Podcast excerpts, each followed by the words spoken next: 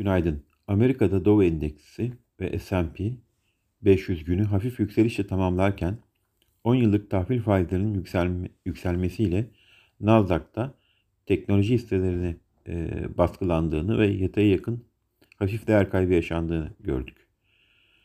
E, dün Amerika tarafında bekleyen konu satışlarında %0.5'lik aylık artması beklenirken e, %2.2 lik bir düşüş e, gerçekleşti.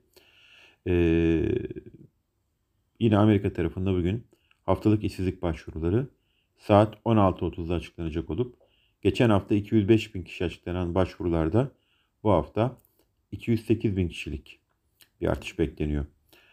Ee, Avrupa piyasalarında tatil dönemi nedeniyle işlem hacimleri yine düşük e, seyrettiği bir gün oldu.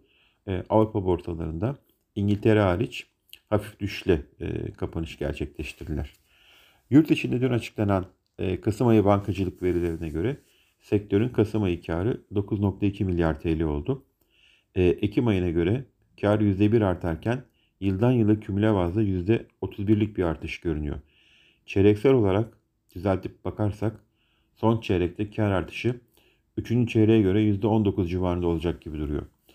E, yurt içinde bugün haftalık menkul kıymet istatistikleri verisi yakından izlenecek. E, Borsa İstanbul'da endeks salı günkü kayıplarını dünkü işlemlerde yerine koyarken e, günü %2.43 oranında değer kazanarak 1895 puan seviyesinden kapanıştı, gerçekleştirdi. Endeksin olası yükselişlerinde 20 günlük hareketli ortalama seviyesinin bulunduğu 1980 puan seviyeleri kar satışları için izlenebilir. İyi günler, bereketli kazançlar.